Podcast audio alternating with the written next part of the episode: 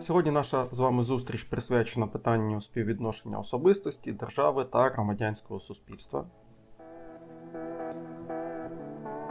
Планом нашої роботи передбачено три основних питання: це співвідношення держави та особистості і правовий статус особи, це взаємна відповідальність держави і особи, і це громадянське суспільство, його поняття і ознаки. Ну і е, логіка взагалі, у чому проблемність, у чому цікавість цього питання? У тому, що е, ми з вами вже неодноразово зазначали, що е, особа, кожна людина, кожна особистість, вона існує всередині держави. А ця держава існує в рамках суспільства. Тобто людина існує в рамках суспільства. Суспільство це система якоїсь взаємодії, це система співіснування і різних людей, які мають між собою різні потреби, різні інтереси. І у сучасному світі держава існує для того, щоб якимось чином впорядкувати. А, Привести до якогось порядку відповідне суспільство. Е, Скоріш за все, е, ця держава діє в інтересах цього суспільства, і е, для того, щоб задовольнити і реалізувати потреби, ну як мінімум більшої складової, більшої частини цього суспільства, членів цього суспільства, вона здійснює цим суспільством управління. Тобто органи державної влади вони мають щодо членів суспільства, щодо е, тих чи інших суспільних угрупувань, якісь свої владні повноваження. Вони видають якісь е, розпорядження, які є обов'язковими для виконання особами, які е, знаходяться на території відповідної держави. І у нас виникає питання, де ж має бути межа того впливу держави на особу, і до якої межі має відповідно розповсюджуватись свобода цієї особи.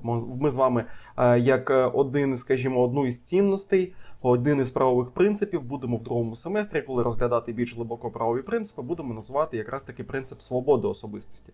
Це ідея про те, що а, за загальним правилом і, скажімо так, базово кожна людина є вільною, кожна людина самостійно обирає варіанти своєї поведінки. І будь-які обмеження, які щодо цих варіантів поведінки можуть встановлюватися, вони мають бути лише передбачені відповідним законодавством, вони мають лише бути обґрунтовані, тобто е, мають бути спрямовані на те, щоб забезпечити якесь благо. І вони мають бути пропорційними ці обмеження, тобто ті обмеження, які людина зазнає, вони мають бути, скажімо так, е, або е, відповідними, або бути менш, скажімо так, суттєвими, ніж те благо, яке відповідним обмеженням можуть бути забезпечені. Ну, наприклад, у нас затримується особа, тобто обмежується її свобода пересування лише у тих випадках, які чітко визначені кримінальним, кримінальним е, процесуальним і Кодексом України про адміністративні правопорушення. І лише у випадку, якщо особа вчинила відповідне правопорушення, і якщо є реальні підстави вважати, що необмеження її свободи призведе до негативних наслідків для процесу розслідування відповідного правопорушення, або для до того призведе, що особа продовжить чиняти відповідні проступки. Тобто це виключний захід, який застосовується лише якщо. Продовження своєї незаконної неадекватної діяльності особи призведе набагато більш негативні наслідки для суспільства, ніж обмеження свободи цієї людини. Ну і відповідно сьогодні ми з вами і спробуємо відповісти на це питання, як між собою держава та особистість співвідносяться, Е, як е, у це рівняння, яке місце в цьому рівнянні посягає суспільство і засоби, способи його самоорганізації, тобто власне громадянське суспільство. Ну і е, для початку. Давайте поглянемо на те, що ну прийнято, скажімо так, виділяти два основних підходи до того, як в рамках тих чи інших держав можуть між собою особистість держава співвідноситися. Перший підхід, запишіть, будь ласка, називається індивідуалістичний, або гуманістичний, або природно-правовий підхід. Перший підход індивідуалістичний, або гуманістичний, або по-іншому можете зустріти назву природно-правовий підхід. Цей підхід випливає і виходить із ідеї про те, що особа, її інтереси, її потреби є ціллю метою існування держави. А відповідно, держава, її апарат, її державно-владні органи і весь її механізм це засоби досягнення відповідної мети. Тобто ідея у тому, що основні права, в тому числі і право на особисту свободу, який я вам наводив як приклад 5 хвилин тому, вони належать людини від природи. Людина існує у суспільстві. Суспільство складається із інших людей. Кожен із членів цього суспільства є таким самим цінним, як і будь-який інший. І е, держава, скажімо так, організовує це суспільство для того, щоб забезпечити інтереси і потреби відповідної людини і відповідного суспільства в цілому, його різних соціальних груп. Ну і в такому випадку, а, і це у нас закріплено в Конституції, про це у нас прямо сказано в нашій українській конституції, що а, права, осо, права і свободи, також законні інтереси особи, вони визначають е, напрямки і зміст діяльності держави. Держава існує для того, щоб забезпечувати, реалізовувати потреби людини. Це перший підхід індивідуалістичний. І другий підхід він називається державний державницький або статичний, тобто нерухомий статичний, або по-іншому юридично позитивістський. Ну і відповідно він є зворотнім. Він відтікає з того, що держава є все ж таки метою, забезпечення державних інтересів є основною, реалізація державних владних функцій є основною, а члени суспільства, кожна окрема особа є засобом досягнення реалізації відповідної мети. Ну і в такому випадку. Знову ж таки, я думаю, вам це має бути знайомо, тому що ми е, на початку цього семестру вже встигли поспілкуватися про основні підходи до праворозуміння. Це із тих базових, таких, скажімо так, е, керівних підходів витікає той чи інший е, підхід до співвідношення особи і держави і державної влади. Відповідно, в даному випадку, навпаки, права, можливості, якісь юридичні можливості, які присутні, які є у людини, вони витікають із волі і з потреби держави із реалізації державних функцій. Держава є, скажімо так, джерелом і гарантом відповідних прав, і існують вони в людини рівно в тій мірі, наявні вони рівно в тій мірі, наскільки цього дозволяє, і це є вигідним для здійснення державної влади і для реалізації відповідних державних функцій. Ну, я думаю, що ви маєте здогадатися, що е, в більшій мірі, все ж таки, у сучасному світі перший підхід є притаманним. Ну і давайте відповідно до цього запишемо, е, які основні керівні засади, основні принципи взаємодії особи і держави визнаються у сучасному світі. Перший принцип, ми е, йому присвятимо окремо питання в нашій лекції, це взаємна відповідальність особи і держави. Тобто, це ідея про те, що з одного боку особа несе відповідальність перед державою за реалізацію тієї державних тих державних вимог, які були у суспільстві створені. Ну це найпростіше пояснити. Є у нас кримінальний кодекс України. Він визначає перелік тих чи інших діянь, які в нашому суспільстві визнаються неприйнятними, і особа зобов'язується ці діяння не вчиняти, якщо вона цю заборону порушує, то відповідно буде притягатися до юридичної відповідальності. Але з іншого боку, якщо ж ми з вами кажемо про е, природно-правовий підхід до співвідношення особи і держави, і про те, що держава має існувати в інтересах особи, то це означає, що держава відповідає перед особистістю, перед кожною окремою особистістю, перед кожною окремою людиною, і так само перед цим суспільством в цілому держава відповідає за реалізацію. І за виконання потреб і забезпечення прав свобод і законних інтересів відповідних осіб, тобто вони один перед одним відповідають взаємно. Другий принцип, запишіть, будь ласка, це єдність взаємних прав і свобод держави і громадян.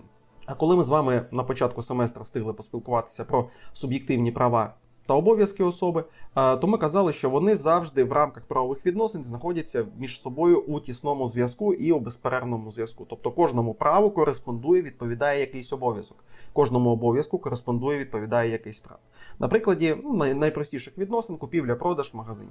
Коли ми приходимо до магазину, хочемо купити якийсь товар, то ми от у нас виникає обов'язок передати продавцю якісь грошові кошти, і в нього є кореспондуючий обов'язок у відповідь на це передати нам товар. І відповідно у нього виникає право отримати гроші від нас, а у нас виникає право отримати відповідний товар, який ми купляємо. Тобто е, ці, скажімо так, обов'язок, будь-яке право, воно не може бути реалізовано без якогось кореспондуючого обов'язку. Відповідно, тому кажуть, що ці права і обов'язки вони е, мають розглядатися в єдності. Або давайте для прикладу візьмемо таке пасивне право, як право на життя. Кожного із нас, в мене, у кожного із вас гарантоване право на життя, яке полягає у тому, що е, ми маємо бути захищені від будь-якого впливу, будь-якого посягання, яке могло б наше життя, наше існування, наші життєві функції обмежити. Відповідно, моєму правові на життя кореспондує обов'язок кожного із вас і кожного навколо мене людини не посягати на моє життя. Так само право на життя кожного із вас кореспондує обов'язок всіх навколо вас не посягати на е, ваше життя. Те ж саме працює щодо співвідношення прав і обов'язків, взаємних прав і обов'язків держави. Тобто, скажімо, держава зобов'язана забезпечувати реалізацію потреб інтересів і захищати права і свободи людини, людина може вимагати, має право вимагати від держави реалізовувати, забезпечувати її інтереси. Навпаки, держава може вимагати від людини реалізацію тих чи інших обов'язків. Ну, наприклад, в рамках держави кожен чоловік, дорослий чоловік, який є громадянином відповідної держави. Ну, на прикладі України, звичайно, в деяких, в деяких державах цього обов'язку вже немає, в деяких він ще є. Але е, дорослий чоловік, який відповідає за станом здоров'я, він зобов'язаний пройти військову службу, тобто, як це в народі називають, відслужити державі. Але насправді пройти відповідну підготовку, тобто бути готовим потім, якщо знадобиться захищати і зброєю в руках цілісність територіальної цілісної держави, щоб він був достатньо підготовлений, щоб це зробити. Це обов'язок. З іншого боку, держава має право вимагати від кожного дорослого чоловіка, який відповідає за станом здоров'я, який не має, скажімо так, обмежень додаткових, які можуть звільнити його від відповідного обов'язку має право вимагати реалізації відповідного обов'язку. Тобто права та обов'язки, запам'ятовуйте, це буде нам е, суттєво, коли ми будемо в другому семестрі розглядати тему правові відносини. Вони завжди знаходяться між собою у е, безперервному зв'язку. Наступний принцип взаємодії особи і держави це в рамках держави права і свободи і обов'язки всіх громадян мають бути рівними. Тобто рівність прав і свобод всіх громадян. Якщо ми знаходимося в однієї держави, якщо ми е, е наші наше існування врегульовано, скажімо так, наше існування в суспільстві врегульовано єдиною правовою системою, то не має бути жодних необґрунтованих привілеїв, не має бути жодних е, необґрунтованих, скажімо, додаткових дискримінаційних вимог. І всі ми маємо бути однаково рівними перед законом, перед судом і перед відповідно державними органами. Тобто, якщо дві особи на вулиці, незалежно від їх соціального статусу, незалежно від їх статків, е, вчиняють те чи інше правопорушення, то очевидно, що поліцейські поліція має відреагувати абсолютно до них однаково. Тут можна виділити, скажімо так, дві складові, які вибиваються із принципу рівності, які могли б, скажімо так, вас змусити поставити мені питання. А от чому ж, скажімо, там народні депутати мають більше привілеїв? А інша складова, відповідно, яка, скажімо так, е, із цієї принципу рівності трошки вибивається, це ідея про е, забезпечення соціальних потреб соціально незахищених верст населення. Тобто особи, які е, е, давайте так розуміти, що мова йде зараз про юридичну рівність, а не про рівність соціальну. Тобто особи, які мають однакові юридичні можливості, це не означає, що вони однаково, е, скажімо так, комфортно існують у суспільстві в широкому значенні. І ми про це будемо з вами спілкуватися на наступному тижні більш докладно, коли я вам розкажу про концепцію соціальної держави, тобто держава, яка намагається усю соціальну нерівність подолати. Всі ми, скажімо, маємо однакові юридичні можливості займатися бізнесом, відкрити якесь своє підприємство. Ну, вас це звичайно як поліцейських не стосується, тому що ви не маєте права цим займатися. Але якщо ви е, завершите свою службу в поліції або вийдете на пенсію, ви зможете цим займатися. Але при цьому не всі у суспільстві рівні, не всі мають, скажімо так, достатні. Статки для цього не всі мають достатню підготовку, достатню освіту для того, щоб займатися своєю справою. І відповідно держава може незахищеним, найбільш уразливим верствам населення давати якісь додаткові гарантії, але це не порушує принципа рівності. Це просто намагання держави, скажімо так, зробити максимально комфортним рівень життя максимальної кількості населення в державі. Щодо народних депутатів, щодо президентів, ми можемо сказати про те, що є, скажімо так, ті чи інші специфічні правові відносини в рамках нашої держави, де ті чи інші особи отримують привілеї, але лише через те, що вони беруть участь у відповідних правових відносинах. Наприклад, чим пов'язані привілеї народних депутатів. У нас їх всього в державі, ну в лапках всього 450 депутатів. Вони здійснюють дуже важливі державні функції в рамках здійснення реалізації функції законодавчої. І е, державі важливо, щоб депутати були, скажімо так, найменш зацікавлені у тому, щоб забезпечувати своє життя, щоб забезпечувати годування своєї сім'ї, щоб вони могли сконцентруватися лише на своїй важливій роботі. Відповідно, через це держава їм гарантує охорону, щоб вони не боялися, що хтось може там на них напасти. Держава їм гарантує е, державне житло на час здійснення своїх функцій. Держава їм гарантує транспорт, достатньо велику заробітну плату, тому що ну ви маєте розуміти, що депутат він повинен піклуватися про те, як він буде писати, готувати і голосувати за законопроекти, а не про те, як би прогодувати його сім'ю.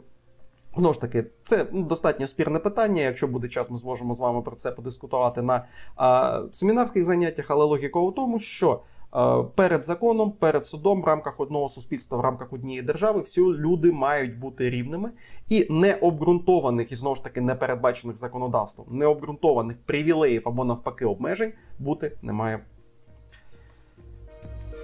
Далі, наступне запишіть, будь ласка, принцип це законність відносин між державою і суспільством і особистістю.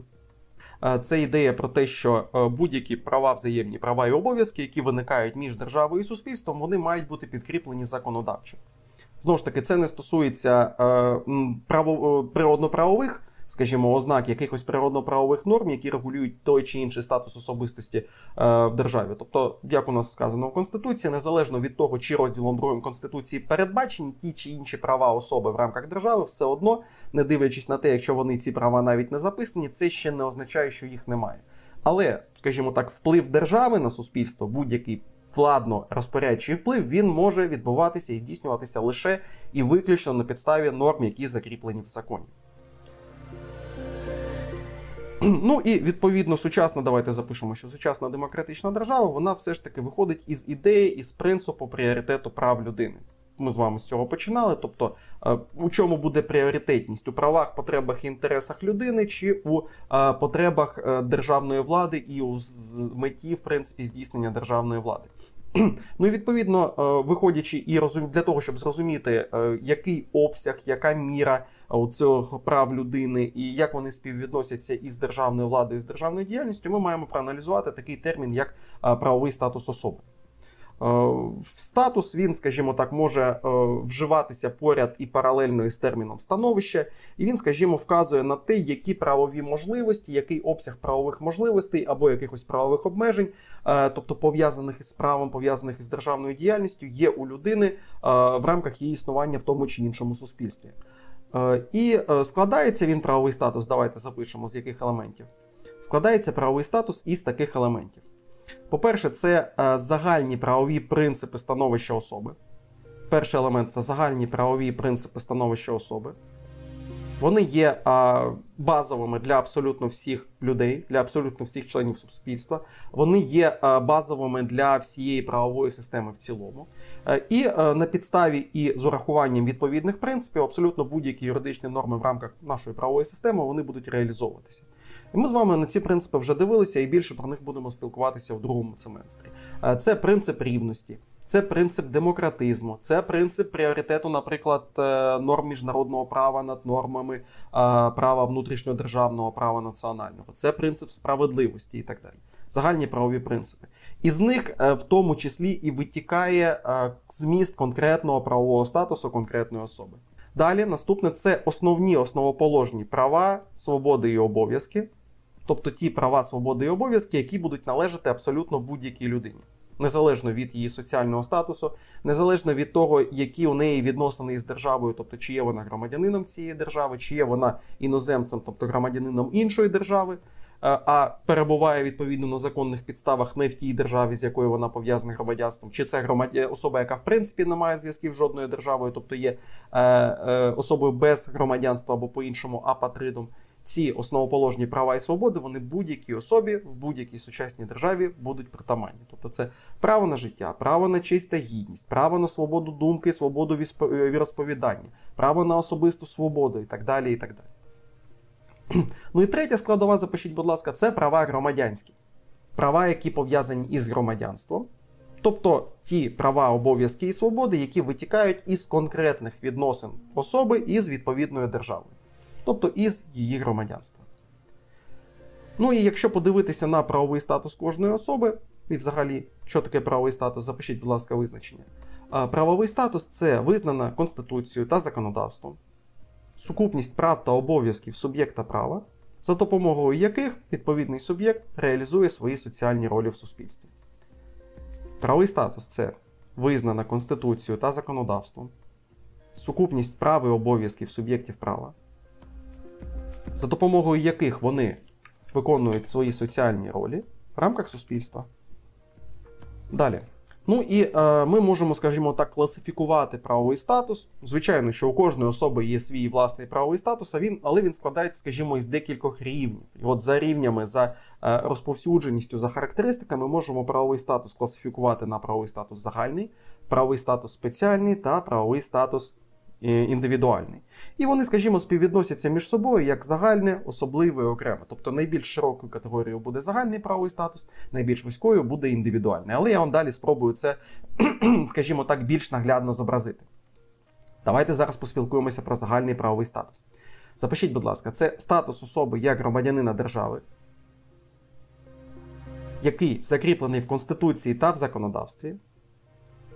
Він є однаковим і сталим для всіх громадян держави і не залежить від різноманітних додаткових обставин від віку, сімейного стану, навчання, роботи, тобто не залежить від а, тих суспільних соціальних відносин, в рамках яких бере участь особа. Відповідно, цей статус він буде базовим, він буде вихідним для всіх інших статусів. Тобто цей загальний статус він притаманний будь-якій особі. Ну, відповідно, в загальному статусі згадуйте, що ми з вами казали про елементи, складові елементи держави. Ми можемо, скажімо так, розподілити статус громадянина і статус іноземця, статус негромадянина.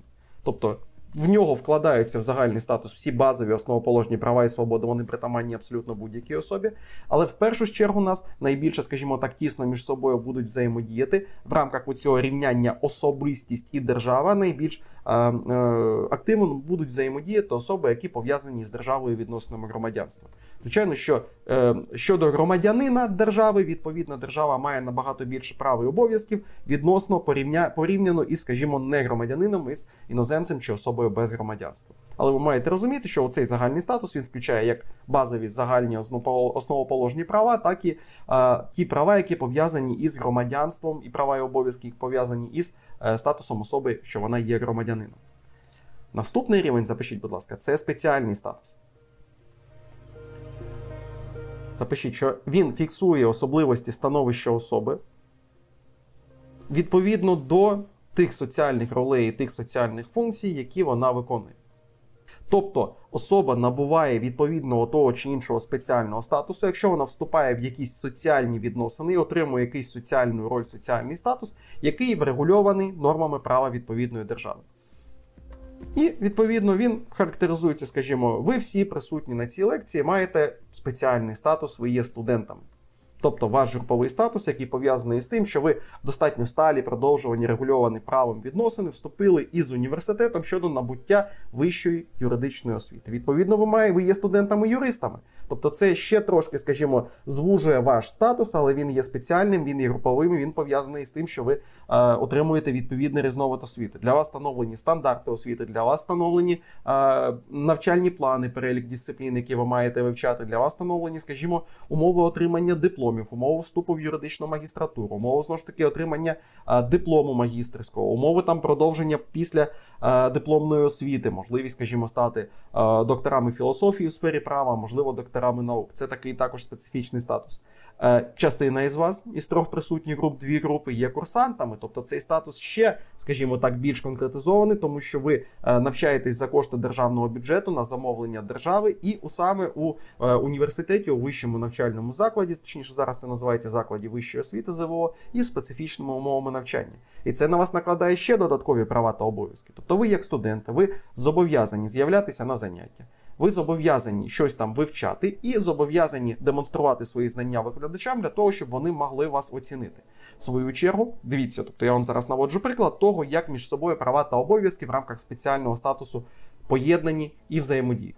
Ви, в свою чергу, від викладача, від мене можете вимагати, щоб я ті знання, які є в мене, ті знання, які я можу підтвердити, скажімо, юридично, наявність у мене там диплома кандидата наук, наявність у мене того чи іншого педагогічного стажу, наявність у мене е, там проходження курсів підвищення кваліфікації, тобто я є кваліфікованою особою, яка має на даний момент більше знань, ніж ви. Ви можете від мене вимагати, ви маєте право від мене отримати оті знання, щоб я вам зараз все пояснював. Я маю зобов'язаний вам ці знання надати. Я зобов'язаний вас потім вислухати. Я зобов'язаний надати кваліфіковану оцінку, тому наскільки якісно ви ці знання засвоїли. Ну і відповідно ця оцінка потім вплине на те, який, скажімо, ви статус матимете після випуску, чи у вас буде диплом з відзнакою, чи у вас буде звичайний диплом. Для курсантів я сподіваюся, що повернеться ця чудова практика, коли е, відмінники, які випускаються із дипломом з відзнакою, отримували вище звання, спеціальне звання, ніж особи, які випускалися, скажімо, без відповідної відзнаки, невідмінники. І це чудова мотивація. По перше, і по-друге, це чудова можливість в вашому потім професійному житті існувати, ну скажімо, пропустити один щабель розвитку і росту професійного і швидше отримувати відповідно за, е, за проходженням часу нові спеціальні наступні знання. Ну і так далі. Ну і третій рівень, запишіть, будь ласка, це індивідуальний правовий статус особи.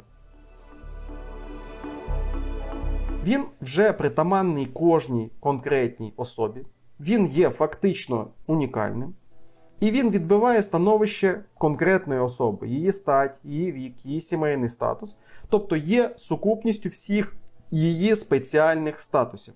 Є унікальною сукупністю всіх спеціальних статусів, відповідно всіх прав та обов'язків і законних інтересів, які із цих спеціальних статусів витікають.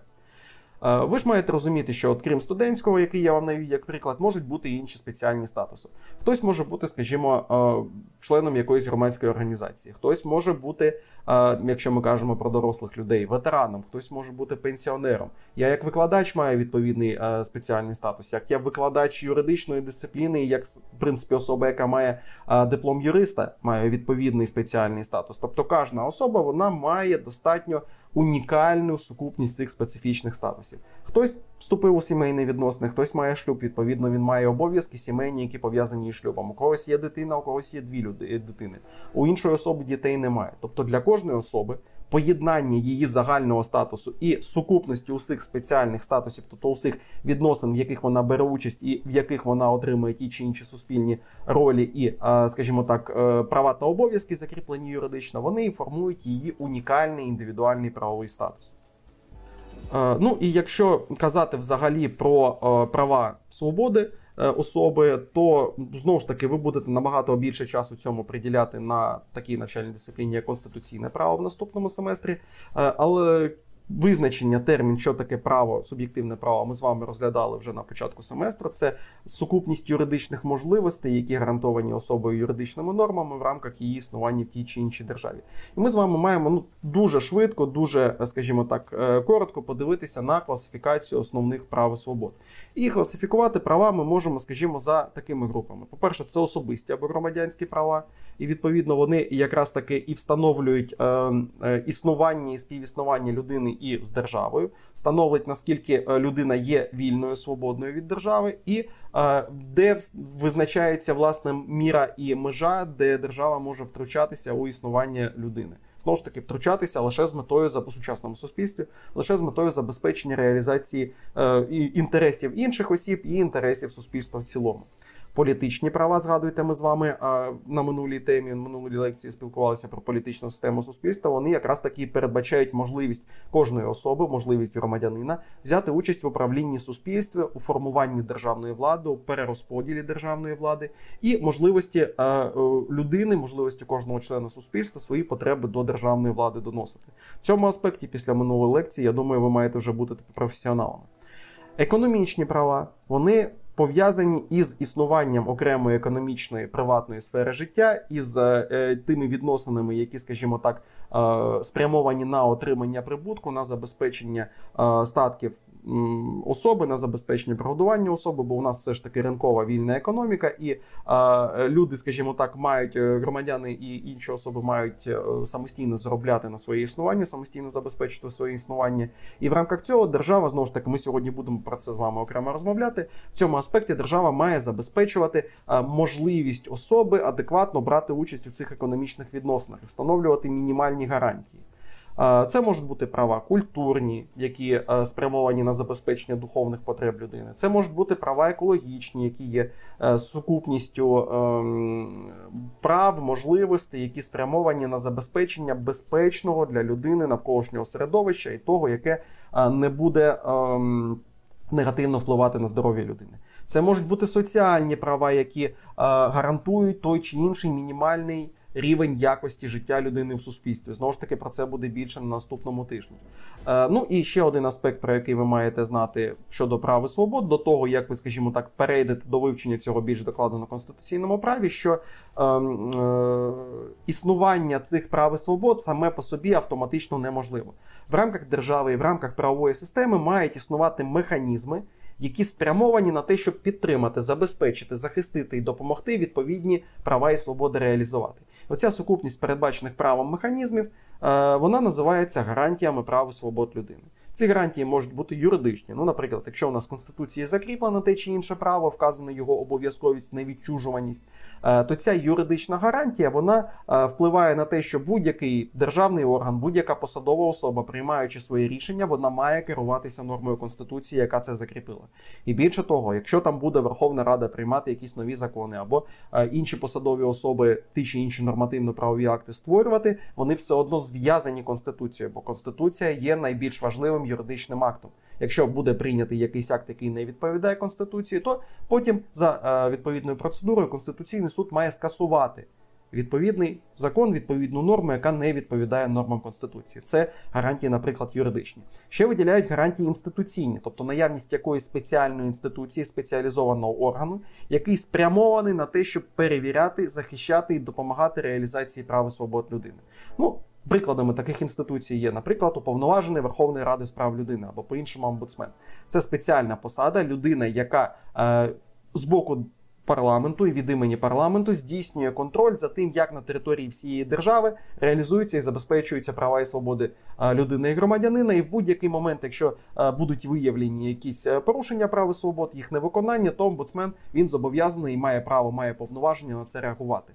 Поліція, національна поліція і шановні курсанти, як вже поліцейські, ви також є однією з інституцій, яка спрямована на захист прав і свобод людини. Якщо ви побачите, що на вулиці порушуються права і свободи якоїсь людини, якщо якийсь суб'єкт чиняє те чи інше правопорушення, то ви ж зобов'язані втрутитися, ви зобов'язані припинити відповідне правопорушення і в результаті розпочати то чи інше провадження із притягнення особи до відповідальності. Знову ж таки, в залежності від вашої посади, наприклад, патрульні поліцейські ті чи інші адмінпротоколи складати складати можуть, але розпочинати кримінальне провадження не можуть. В такому випадку вони зобов'язані е, повідомити е, відповідні органи, викликати слідчо оперативну групу, які вже в результаті зможуть внести відомості до ЄРДР і розпочати досудове розслідування. На цьому поки що завершимо з цим питанням. Далі ви про це поспілкуєтесь на конституційному праві. Тобто, зараз що ми з вами зробили? Давайте підведемо підсумок першої частини лекції. Ми подивилися про те, як взагалі на яких умовах і на яких моделях між собою взаємодіє людина і а, держава, особистість і держава. Ми з вами подивилися на те, із яких елементів складається правовий статус особи, тобто а, та власна характеристика, яка показує, які можливості, які обмеження, які обов'язки має особа в рамках співвідношення із державою. І ми з вами так оглядово подивилися на права і свободи людини і громадянина. Знову ж таки, більше про це на конституційному праві. Далі переходимо до нашого з вами другого питання: це питання про взаємну відповідальність держави і особи. Давайте запишемо визначення, що взаємна відповідальність держави і особи це важливий принцип демократичної держави, який полягає у наявності відповідно особистості і держави, взаємних у їх співіснуванні прав та обов'язків. Е, ну і ви маєте здогадатися, що тут може бути дві складові до того, які права та обов'язки щодо особи має держава, і які права та обов'язки особа має щодо держави. Тобто, як вони між собою відповідають один перед одним. Ну і звичайно, я вам вже про це казав на початку лекції. Найпростіше це пояснити в контексті відповідальності особистості перед державою. Держава існує для того, щоб забезпечувати нормальне комфортне існування суспільства. Е, в рамках суспільства ті чи інші діяння, дії течії, тенденції визнаються негативними, неприйнятними для суспільства. В такому випадку держава має, реагуючи на такі потреби суспільства, визнати ті чи інші діяння тенденції негативними, неприйнятними, вчиняти якихось дій, щоб е, е, в суспільстві ці тенденції зменшувалися і перестали існувати. А для тих осіб, які все ж таки будуть е, вчиняти ті діяння, що неприйнятні у суспільстві, передбачити якусь відповідальність, тобто передбачити негативні наслідки за невиконання відповідних вимог. Яким чином це здійснюється? Приймаються відповідні закони, ну, наприклад, Кримінальний кодекс України, в якому в загальній частині у нас є найбільш такі основні принципи і правила притягнення особи до кримінальної відповідальності, а в особливій частині кримінального кодексу вже конкретно стаття за статтею, частина статті за частиною статті, перелічені перелік тих діянь, які в нашому суспільстві визнаються найбільш так неприйнятними.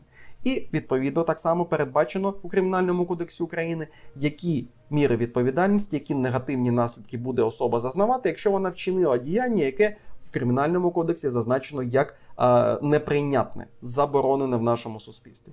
Відповідно, і це стосується не тільки кримінального кодексу, це, це стосується абсолютно будь-якої юридичної норми. Держава встановлює набір тих обов'язкових, скажімо так, вимог, які ставляться до людини. Це закріплюється в праві. Ці вимоги для того, щоб ми природно-правовий принцип. Е, реалізовували не забували про нього, вони мають витікати в свою чергу із потреб суспільства. Тобто, давайте ще раз таке уявне коло собі замалюємо, що у суспільства, де є багато-багато особистостей, є свої якісь потреби, є свої якісь погляди на те, що в нашому в нашій державі є позитивним, що є негативним. Держава, виходячи із цих уявлень суспільства, створює законодавство, створює юридичні акти, які будуть містити якісь вимоги, якісь заборони. Існують вони якраз таки для того, щоб забезпечувати нормальне, адекватне, комфортне існування суспільства. І держава встановлює вимоги до всіх членів суспільства, до кожної особистості щодо того, щоб ці вимоги закріплені в нормах права, закріплені в законодавстві, виконувалися. Якщо особистість особа не виконує вимоги закону, то вона буде відповідати перед державою. Держава може до неї застосувати і зобов'язана до неї застосувати негативні засоби, е, негативні наслідки для того, щоб ця особа перестала вчиняти якісь діяння, які є неприйнятними для суспільства, і перестала таким чином заважати існуванню суспільства. І від, відповідно в результаті. Ем, Держава в результаті суспільства буде існувати більш комфортно. Тобто, відповідно, держава має владно розпорядчі, державна влада має владно розпорядчі повноваження щодо будь-якої особи в рамках держави. Е, ці вимоги є обов'язковими для виконання, і за їх невиконання особа, особистість несе відповідальність. Трошки складніше пояснити зворотній зв'язок, коли держава відповідає перед особистістю. Е, тут Можна зробити, скажімо, таку маленьку ремарку, такий маленький ліричний відступ. Ми з вами будемо про це більше спілкуватися в кінці другого семестру, коли будемо розмовляти про юридичну відповідальність. І е, взагалі відповідальність, поняття відповідальності в ньому виділяють дві складові: відповідальність позитивна і відповідальність негативна або по-іншому ретроспективна. Ретроспективна відповідальність це коли особа відповідає за щось, що вона вже вчинила в минулому. Тобто ретроспективна або негативна відповідальність, вона буде адекватною реакцією за порушення тих чи інших норм. Е, особистість якраз таки і несе в більшій випадку, в більшому е, в більшій мірі негативну ретроспективну відповідальність перед державою. Є якась вимога тієї чи іншої діяльності. Ця вимога є законна. Особа не виконує вимогу. За це до неї у відповідь на якісь минулі дії застосовується відповідальність. А позитивна відповідальність вона полягає у тому, що той чи інший суб'єкт має перед іншим суб'єктом той чи інший обов'язок. Він його повинен виконати. І вже якщо він цей обов'язок свій не реалізує, то у відповідь на це може настати е, відповідальність негативна, тобто ретроспективна. Держава має обов'язок перед особою, держава має обов'язок перед всім суспільством, як сукупністю осіб, які знаходяться на території відповідної держави, має обов'язок забезпечувати їх права і свободи, допомагати реалізовувати їх інтереси, допомагати врегульовувати конфлікти, які виникають у суспільстві, саме таким чином, щоб суспільство існувалося найбільш конкретно, найбільш комфортно. Ну і відповідно. Таким чином, держава відповідає перед кожною особою за те, щоб захищати її права і свободи. Ну, наприклад, моє право на життя. Якщо хтось на вулиці почне посягати на моє право на життя, то держава має мене захистити. Яким чином є спеціально створені органи, є національна поліція, і інші правоохоронні органи, які мають відреагувати на мою заяву, вчасно з'явитися, допомогти мені врятувати мене і притягнути до відповідальності особи, яка це вчинила. Або інший приклад, є в мене право на приватну власність. Є в мене якась власність, наприклад, мобільний телефон. Він був викрадений. Держава відповідає переді мною за те, щоб захистити мою е, відповідну власність. Якщо вже моє право буде порушено, то держава відповідає за те, щоб його відновити. Я звертаюся до національної поліції, відкривається кримінальне провадження, і слідчий або дізнавач, в залежності від того, яка у нас там частина 185 статті, він зобов'язаний знайти мій мобільний телефон, знайти особу, яка винувата у цьому, і, е, скажімо так, змусити дуже умовно змусити її. Від він все це робить від імені держави, змусити цю особу відновити моє порушене право, тобто повернути мій мобільний телефон або е, від, відшкодувати шкоду, яка була завдана, тим, що я його втратив. Ну і в даному аспекті суттєвим і цікавим є питання про те, яким же чином кожна особа окремо і держава, і суспільство в цілому можуть контролювати те, як держава свої обов'язки перед особою, перед особистістю виконує. Відповідно, такий контроль він називається контролем громадянським, громадським контролем, громадський нагляд. Е, і крім того, в рамках самої держави є власні інструменти і власні інститути контролю і нагляду за тим, щоб самі державні органи вони е, цю законність дотримували.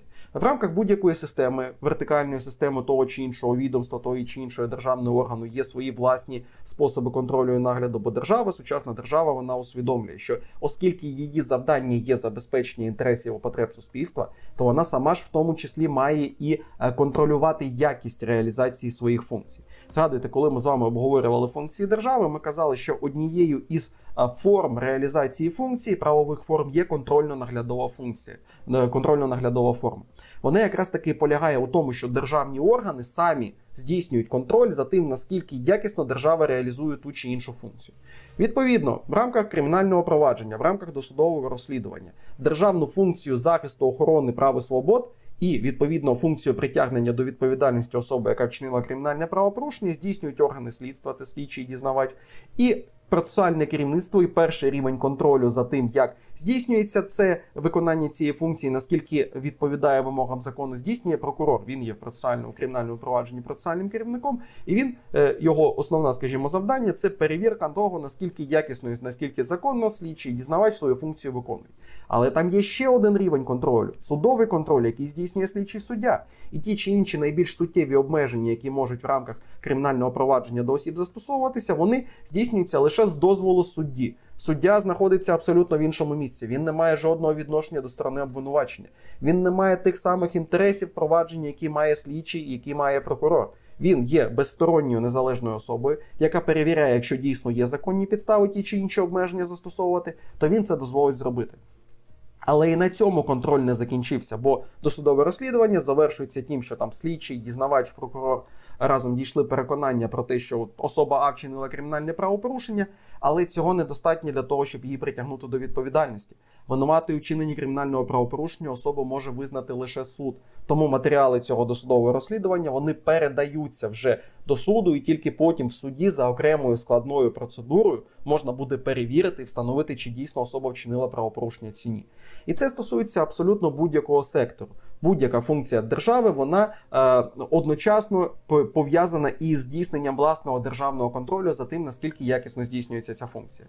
Тобто, таким чином держава сама забезпечує можливість реалізації своєї функції по відношенню до суспільства в цілому і до кожної особи окремо. І так само держава за допомогою цієї контрольно-наглядової правової форми реалізації функцій здійснює самоконтроль. Е, реалізації своєї відповідальності перед особою. Ну і відповідно, друга складова це контроль з боку держави е, громадськості, контроль з боку кожного громадянина і контроль з боку громадських об'єднань. Однією з складових цього зворотнього контролю з боку суспільства є взагалі ем, сутність існування політичної системи суспільства. Ми з вами про це казали на минулому тижні. Якщо та чи інша державна влада, представники тієї чи іншої державної влади недостатньо якісно здійснюють свої функції по відношенню до е, суспільства, то відповідно на наступних виборах суспільство вже буде обирати іншу політичну силу, буде інших осіб обирати як представників влади, бо ці особи вже недостатньо якісно себе проявили, і це відповідно є мотивацією для державної влади, якщо вони хочуть продовжувати здійснювати цю функцію, якщо вони хочуть і вони вважають, що вони діють в інтересах суспільства, то вони мають реально забезпечувати потреби і інтереси суспільства. Таким чином, у нас виходить, що відповідальність особи особистості і держави вона є взаємною. З одного боку, держава існує для того, щоб забезпечувати потреби і реалізовувати, допомагати і захищати, реалізовувати права відповідної особи. З іншого боку, для того, щоб це здійснити, держава встановлює якісь обов'язкові вимоги. Особистість зобов'язана ці вимоги виконувати. І якщо вона ці вимоги порушує, якщо вона є правопорушником, то від держави вона отримує відповідні негативні і неприємні для себе наслідки. Далі переходимо до нашого третього питання: це громадянське суспільство, його поняття і ознаки. Давайте собі на секунду уявимо, що оцей е, сірий прямокутник, який ви бачите на екрані, це наше суспільство в цілому. В рамках суспільства ми можемо виділити ті чи інші сфери, тобто ті чи інші групи суспільних відносин, які між собою є достатньо схожими, і які регулюються, скажімо так, близькими між собою схожими групами соціальних норм, тобто правил, які існують у суспільстві. Ви, я думаю, вже на даному етапі маєте зрозуміти, що окрім юридичних норм у суспільстві існує набагато більше різновидів інших норм. Це норми сімейні, це норми корпоративні, це норми моральні, це норми релігійні, тобто всією цією сукупністю правил, які в суспільстві сформувалися, відносини між людьми і регулюються. І відповідно всі ці відносини ми можемо об'єднати у ті чи інші групи.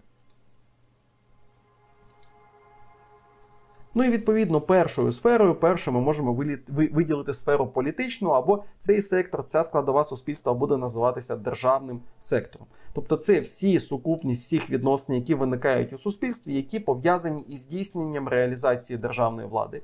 І відповідно всі ці відносини вони є регульованими нормами права. Це якраз таки це і є е, сфера існування політичної системи суспільства, про яку ми з вами вчора на, на, на, на минулій парі тиждень тому спілкувалися. Але ця сфера є не єдиною у суспільстві. Ще ми можемо виділити сферу економічну або сферу приватну. Е, це е, сфера відносин, які відбуваються е, і здійснюються між особами, між учасниками цих відносин щодо перерозподілу якихось матеріальних цінностей, коштів. Торгівля, продаж, виробництво тих чи інших товарів, приватне підприємництво, бізнес це всі відносини, які пов'язані із обігом коштів, із обігом матеріальних цінностей в рамках суспільства. У нас виникає з вами питання: наскільки між собою, скажімо так, поєднані і змішані відповідні сфери: політичний сфера, державний сектор і сектор, сектор приватний. Державна влада. Будь-яка державна влада, будь-який представник державної влади, він у сучасній державі має діяти виключно в інтересах всього суспільства.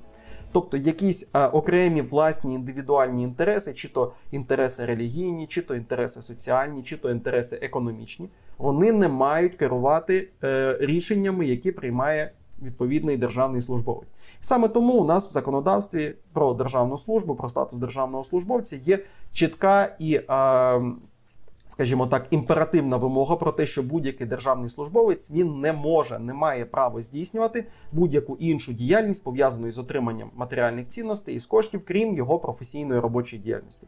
Він не може бути підприємцем, він не може отримувати, скажімо, якісь економічні додаткові зиски від того, що він приймає то чи інше рішення, бо це вже буде вважатися корупцією. І єдині три сфери діяльності, які державному службовцю, крім його професійної роботи, доступні, це перше освіта освіта, тобто він може працювати додатково викладачем. Друга це а, його власна творчість, тобто він може там писати вірші, малювати а, якісь картини і так далі. І третя сфера він може займатися науковою діяльністю. І, Відповідно, якісь там гроші додатково до своєї заробітної плати він лише з цих трьох сфер може а, робити. Відповідно, ми робимо висновок про те, що держава від економіки має бути відділена державні рішення вони мають прийматися, не виходячи із того, який власне економічно зиск буде отримати людина, або кому вона може допомогти, скажімо, в реалізації економічних відносин. Державні рішення мають прийматися лише на підставі е, вирішення проблеми забезпечення інтересів всього суспільства. З іншого боку. Тобто ми робимо висновок про те, що економіка, економічна сфера не має втручатися в діяльність реалізації відносин, які відбуваються в державному секторі, в політичній сфері суспільства. Навпаки, наступне питання: чи має держава втручатися в економічну сферу? Чи має державна влада регулювати на якому рівні, в якому вигляді і в якому порядку будуть відбуватися економічні відносини в нашій державі. Це трошки питання ближче. Ми точніше трошки більше про це поспілкуємося на наступній парі, коли я вам буду розповідати на наступній лекції, коли я вам буду розповідати про ем, соціальну державу, і там можуть бути, скажімо, декілька варіантів, декілька концепцій того, як співвідноситься вільна ринкова економіка і відповідно е, вирівнювання в соціальній сфері. Але у сучасному суспільстві, в тому числі в нашій сучасній Україні. Е, Е, е, економіка є вільною ринковою. Це означає, що члени відповідних учасників відповідних економічних відносин вони самі мають вирішувати про те, як вони їх будуть здійснювати, в якому порядку і що з цим зробити. Тобто, знову ж таки, загальне правило у нас полягає у тому, що держава вона не має втручатися в економічну сферу, вона не має регулювати економіку на глибокому і на докладному рівні. Прикладом того, як у нас, скажімо, була неринкова економіка і як е, здійснювалося серйозне державне регулювання економіки, був якраз таки радянський союз, де е, економіка була виключно державною. Абсолютно всі економічні відносини, абсолютно всі відносини, які тим чи іншим чином пов'язані із обігом матеріальних якихось цінностей для суспільства, вони були повністю врегульовані державою. Тобто е, всі підприємства були державними, всі вони виконували лише ті функції та діяльність, які державою були зацікавлені. Держава встановлювала план. Е, того, які, скажімо так, дії, яку діяльність потрібно за визначений перелік часу е, здійснити, які матеріальні цінності виробити, тобто економіка називалась плановою. Але якщо ви вивчали історію, ви розумієте, що планова економіка вона не дуже ефективно працює. І навіть, скажімо, от сучасний е, Китай, який є в якійсь мірі соціалістичною державою, комуністичною державою, там правляча партія комуністична, але він все одно відходить від планової економіки. Він відходить від економіки державницької, і все одно, не дивлячись на те, що в них панує комуністична політична ідеологія, і в принципі держава за великим рахунком є авторитарною, все одно е, е, держава намагається дати якісь міру свободи економічній сфері суспільного життя і туди не втручатися. Але з іншого боку, у чому буде проблема, якщо ми, скажімо, держава повністю відмовиться від регулювання і втручання в економічну сферу відносин, в якийсь момент е, ті чи інші відносини почнуть, скажімо, е, існувати в ненормальній формі, в неприйнятній формі для суспільства, і економічна система в цілому прийде до кризи. Тобто, все одно у нас лишається якась міра, якась межа, в рамках якої держава зацікавлена, якщо ж вона діє в інтересах суспільства в цьому в цілому, суспільство зацікавлено у тому, щоб нормально існувала економічна сфера, і щоб кожен громадянин, щоб я, наприклад, я особисто зацікавлений, щоб у нас був стабільний і невисокий курс долара. Чому тому, що е, велика кількість товарів, продуктів, які мене цікавлять. Техніка якісна, мобільні телефони, комп'ютери, е, автомобілі вони виробляються за межами України. І відповідно я залежу мій особистий інтерес в економічній сфері залежить від того, щоб був е, стабільним і сильним курс української гривні до відповідних іноземних валют. Це е, залежить лише від того, і в першу чергу від того, наскільки сильною взагалі адекватною є економіка нашої держави в цілому. Тому для того, щоб за забезпечити мій економічний інтерес, і забезпечити економічний інтерес всіх членів суспільства, держава має здійснювати мінімальне, але необхідне втручання в економічну сферу. І саме через це знову ж таки у вас буде. Окрема навчальна дисципліна фінансове право, в якій ви в якійсь мірі це будете зачіпати. Трошки ви по це мабуть, і на цивільному, на господарському, так більше за все на господарському праві будете обговорювати, але є ті чи інші економічні сфери, в які держава все ж таки втручається. Наприклад, це власне такий е, курс валют. Е, держава вона е, може має можливості, має важелі для того, щоб курси валют регулювати, але не таким чином, що от просто у нас Нацбанк каже, давайте завтрашнього дня е, один долар буде коштувати одну гривню, або навпаки, за одну гривню будуть давати 5 доларів. Це не спрацює, тому що ринок це не сприйме, тому що на ринку реальні цінності є інші. Але який, наприклад, у національного банку є механізм впливу на валюти е, на курс валют. От є якийсь запас української гривні у Національного банку, є в Національного банку якийсь запас американського долара, і вони кожного дня можуть виходити на ринок і продавати ту чи іншу валюту, купляти іншу валюту в обсязі достатньому для того, щоб вплинути на ринок в цілому. Попит і пропозиція. Чим більше е, попит, тим вища ціна на той чи інший товар. Чим більше пропозиція, тим нижча ціна на той же той чи інший товар. І таким чином, впливаючи на попит і пропозицію тієї чи іншої валюти, е, Національний банк, як державний орган це уповноважений, може впливати на те, як і скільки буде коштувати відповідна валюта, і це у, у, у, тій мірі, наскільки це важливо і потреб, потрібно для нашої економічної сфери. Або інший приклад, це е, коли держава може сучасна держава втручатися в економічну сферу. Це у випадку, якщо утворюються е, монополії. Монополія це ситуація, коли одна компанія або одна група компаній е, мають унікальну можливість реалізовувати ту чи іншу функцію в економічній сфері або виробляти той чи інший товар. І через відсутність конкуренції вони здатні встановлювати якісь необґрунтовані для населення ціни на той чи інший, скажімо, продукт. Ну і держава з цими монополіями має боротися, тому що в інтересах нас, в інтересах суспільства, для того, щоб, скажімо, для будь-який товар, який мене цікавить, було декілька виробників, які між собою будуть в рамках ринкової конкуренції сперечатися, як вони можуть перемогти на ринку або пропонувати більш е, якісний товар, або пропонувати більш дешевий товар. Для мене, як для члена суспільства, це буде вигідно. Тобто консенсус ми щодо цих двох сфер суспільства робимо який? Вони між собою розділені, вони існують незалежно, вони взагалі один на одного не впливають. Але оскільки економіка є важливою для суспільства в цілому, це означає, що завдання держави підтримати економіку, економічну сферу. І втручається держава в економіку рівно настільки, наскільки це потрібно для того, щоб підтримати її належний рівень, який буде для суспільства комфортним. І Дивіться, ви маєте розуміти. Далі продовжуємо, що е, звичайно, що суспільство воно не із трьох сфер складається. Ми можемо ще додавати і додавати, додавати сектори. Це буде сфера духовна, це буде сфера релігійна, це буде сфера ще якась сфера професійна. Ми їх зараз всі не будемо розглядати. Третій аспект, який, е, скажімо так, нас цікавить, і відношення співвідношення якого із політичною економічною сферою ми маємо подивитися, то це не державний спектр е, або сфера громадянського суспільства. Е, я вже вам декілька разів в нашому курсі натякав, що таке громадянське суспільство, як воно працює. Зараз давайте запишемо його визначення. Громадянське суспільство це самоорганізована, саморегульована, автономна сфера суспільного життя, Система взаємин між індивідами та їх об'єднаннями, в якій функціонують відповідні добровільні, некомерційні, недержавні об'єднання, і які реалізують індивідуальні та колективні інтереси на автономних від надмірного втручання з боку держави засадах. По суті, якщо найбільш загальною, найбільш простою мовою сказати, то громадянське суспільство це сукупність усіх об'єднань громадян, які спрямовані на реалізацію інтересів суспільства, інтересів членів відповідних об'єднань без втручання і без участі держави.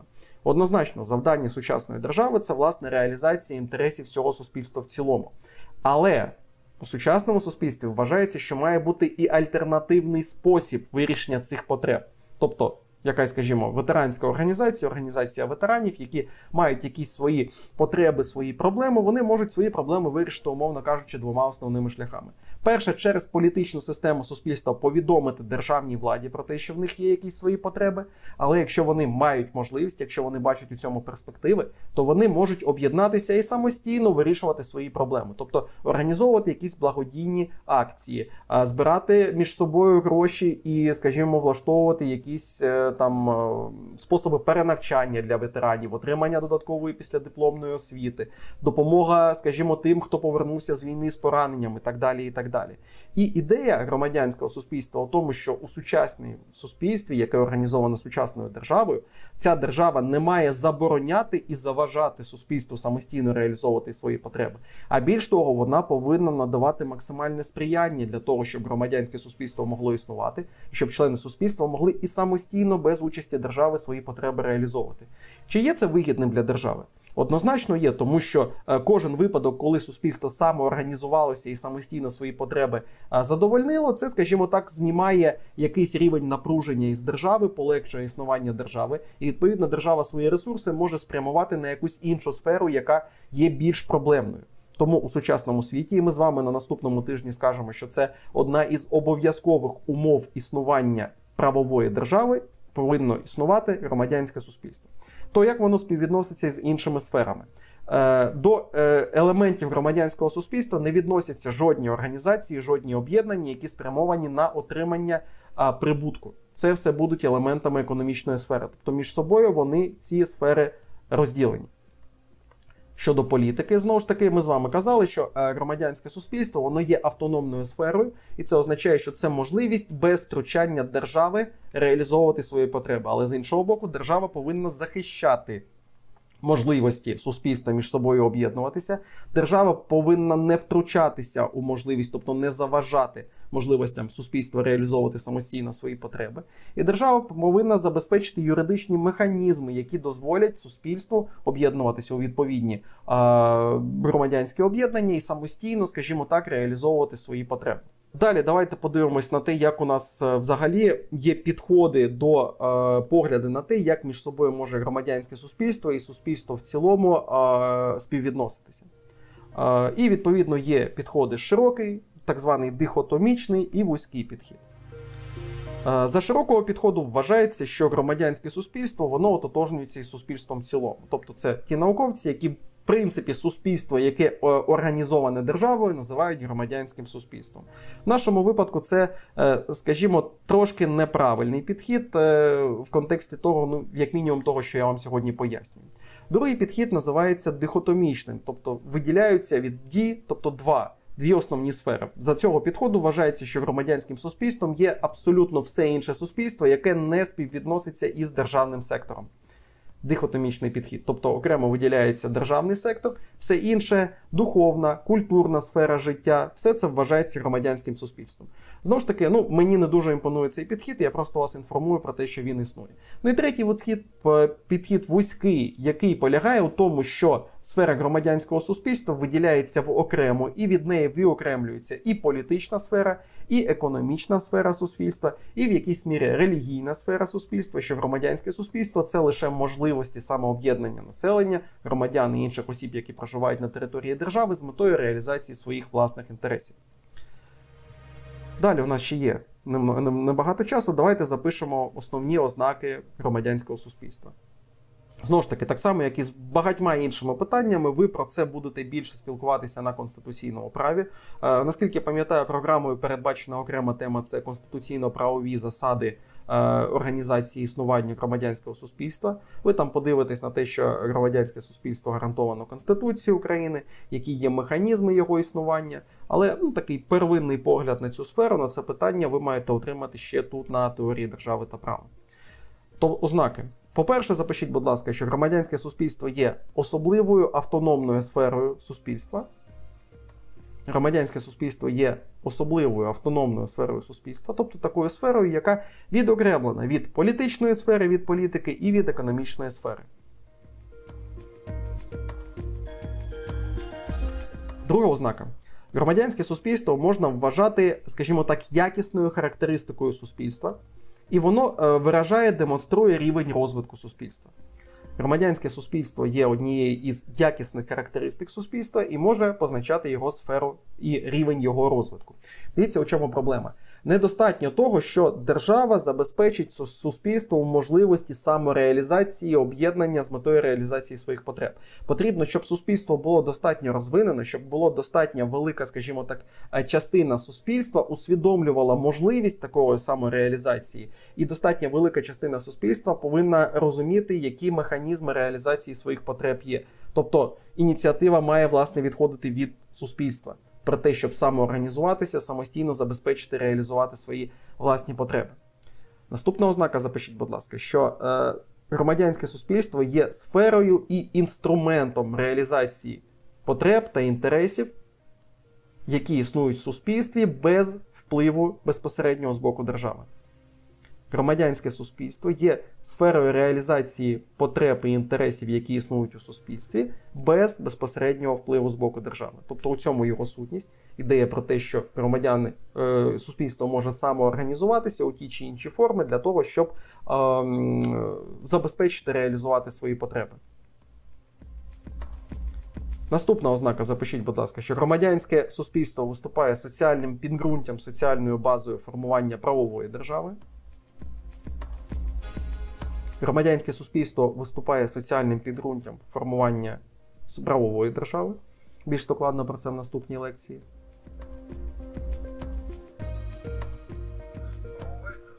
Правової, так. У нас наступна тема буде правова і соціальна держава. Це два, скажімо, такі стандарти існування утворення держав в сучасному світі, два напрямки, до яких сучасні держави намагаються слідувати. І відповідно ми будемо половину лекції говорити з вами про те, що таке правова держава, наскільки вона досяжна і чи є Україна правовою державою.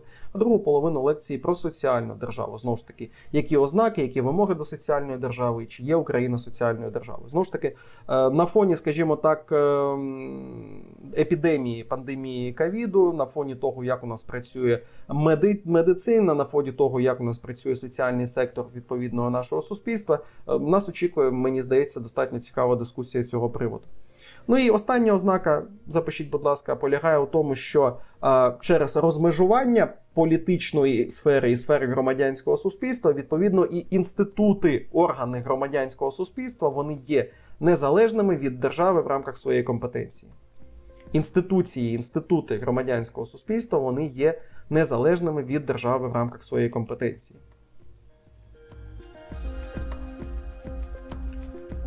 Далі наступне питання підпитання це функції громадянського суспільства, тобто які напрямки діяльності і на що спрямована діяльність інститутів громадянського суспільства.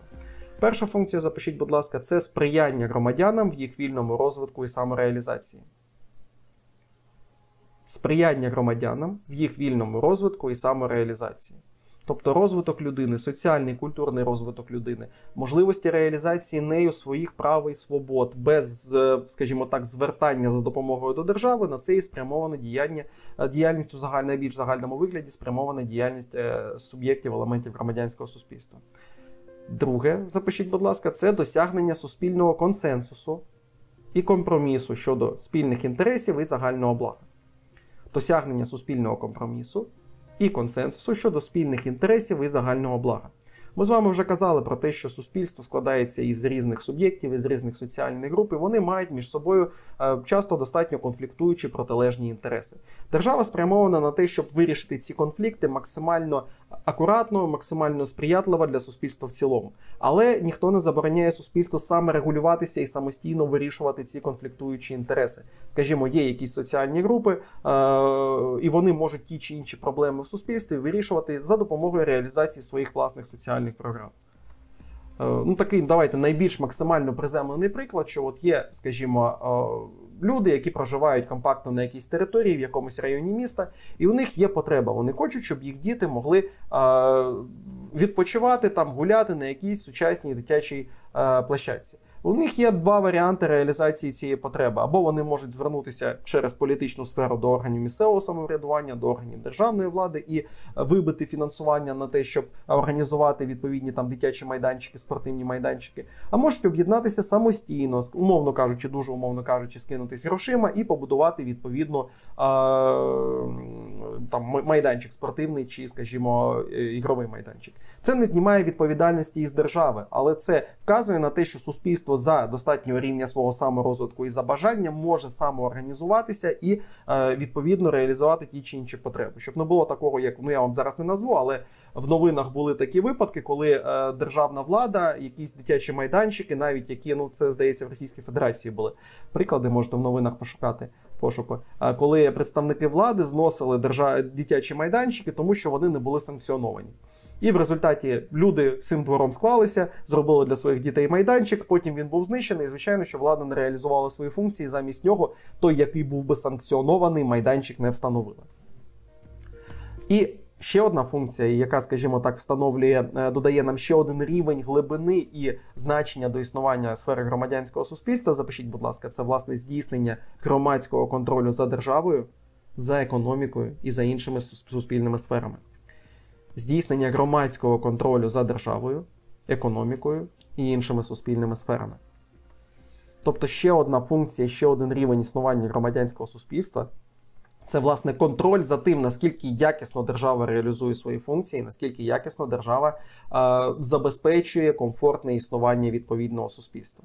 Е, і е, от проявом формування, скажімо так, у нас громадянського суспільства е, є е, активізм поява активістів, тобто людей, які вони мають якусь свою, скажімо так, професійну діяльність. Вони мають годувати свої сім'ї, вони мають заробляти гроші. Але у вільний від роботи час вони свій вільний час витрачають не на те, щоб, скажімо, відпочивати, а на те, щоб е, перевірити декларації державних службовців, подивитися, чи немає хто при заробітній платі 10 тисяч гривень, там е, мільйонні квартири і автомобілі. Бо це означало би, що досить сумнівне, скажімо, походження цих коштів у відповідної особи є вірогідність того, що вона е, під, підвержена якимось там е, ризикам е, корупційним. Або особи, які у свій вільний від роботи час направляють якісь запити, питання для того, щоб перевірити, проконтролювати, чи дійсно ті чи інші державні е, органи адекватно і ефективно реалізовують свої функції. Це є активісти, це є е, громадянські утворення, громадянські, скажімо так, інституції, які спрямовані на контроль за тим, наскільки якісно держава свої функції реалізує. І власне на цих активістах, на ідеї і на русі до активізму і була побудована наша революція гідності, яка призвела до того, що в Україні було змінено владу, і що нова влада все ж таки, ну знову ж таки, ми не будемо давати сьогодні політичні оцінки, але я думаю, що ми можемо достатньо е, спокійно, достатньо впевнено сказати, що після революції гідності влада все ж таки більше цікавиться і дивиться на те, які потреби є у суспільства. Бо останні там місяці правління колишнього президента вже позаминулого Віктора Януковича вони характеризувалися вже зовсім складною ситуацією щодо того, наскільки дійсно держава діє в інтересах суспільства чи не в інтересах суспільства. Ну і давайте запишемо, скажімо так, три основні елементи, з яких утворюється громадянське суспільство. Я, мабуть, сьогодні вже не матиму часу вам їх докладно пояснити. Ви маєте щодо них дочитати вдома, а вже більше ви про це дізнаєтесь на конституційному праві. Перший запишіть, будь ласка, суб'єкт це громадянин. Але громадянин в даному випадку не дорівнює е, особи, яка має громадянство. Громадянин, це, ну, якщо перекласти на російську мову, общественник має бути, скоріше за все, найбільш таким ем, адекватним перекладом, тобто не гражданин, а особа, яка має активну громадянську позицію, активну соціальну позицію, яка систематично бере участь в у, у реалізації тих чи інших суспільних потреб, яка витрачає свій особистий вільний час на те, щоб забезпечувати реалізацію потреб суспільства і для того, щоб контролювати здійснення державної влади. Тобто, це всі особи, які займаються благодійністю, це всі особи, які займаються організацією і реалізацією тих чи інших соціальних функцій. Це всі особи, які скажімо так, здійснюють контроль за здійсненням державою своїх функцій. Це і є громадяни в аспекті того, що це особи з активною громадянською соціальною позицією. Наступний термін, наступний елемент е, громадянського суспільства це громадськість. Тобто це вже спільнота об'єднання соціально активних громадян, які спонтанно, без чіткої організаційної структури, збираються для того, щоб реалізувати і забезпечити ті чи інші функції в рамках суспільства.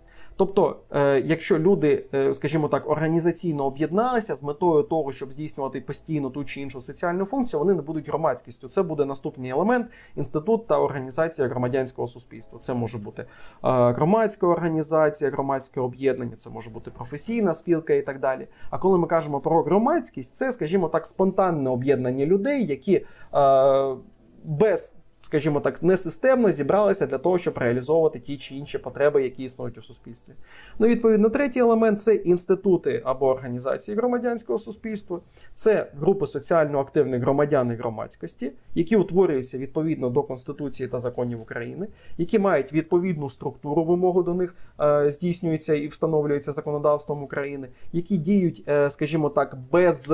Е, потреби і без бажання отримати якийсь дохід, тобто їх діяльність обов'язково має бути не пов'язана з економічною сферою суспільства, і які е, здійснюють свою діяльність для того, щоб реалізувати законні інтереси і потреби суспільства, його суспільних соціальних груп і окремих громадян для захисту реалізації прав і свобод. Е, членів відповідного об'єднання і третіх осіб і діють, здійснюють це незалежно від втручання і без допомоги держави. Тобто, це, наприклад, е, в тому числі і правозахисні організації, громадські організації, організації е, ветеранів, організації. Е, пенсіонерів, профспілкові організації і так далі, які існують в рамках громадянського суспільства і незалежно від втручання держави здійснюють свої функції для того, щоб забезпечити ті чи інші інтереси, які існують у суспільстві. На цьому, я думаю, можна закінчувати. Я вам дякую за увагу. На наступному тижні поспілкуємося про правову та соціальну державу.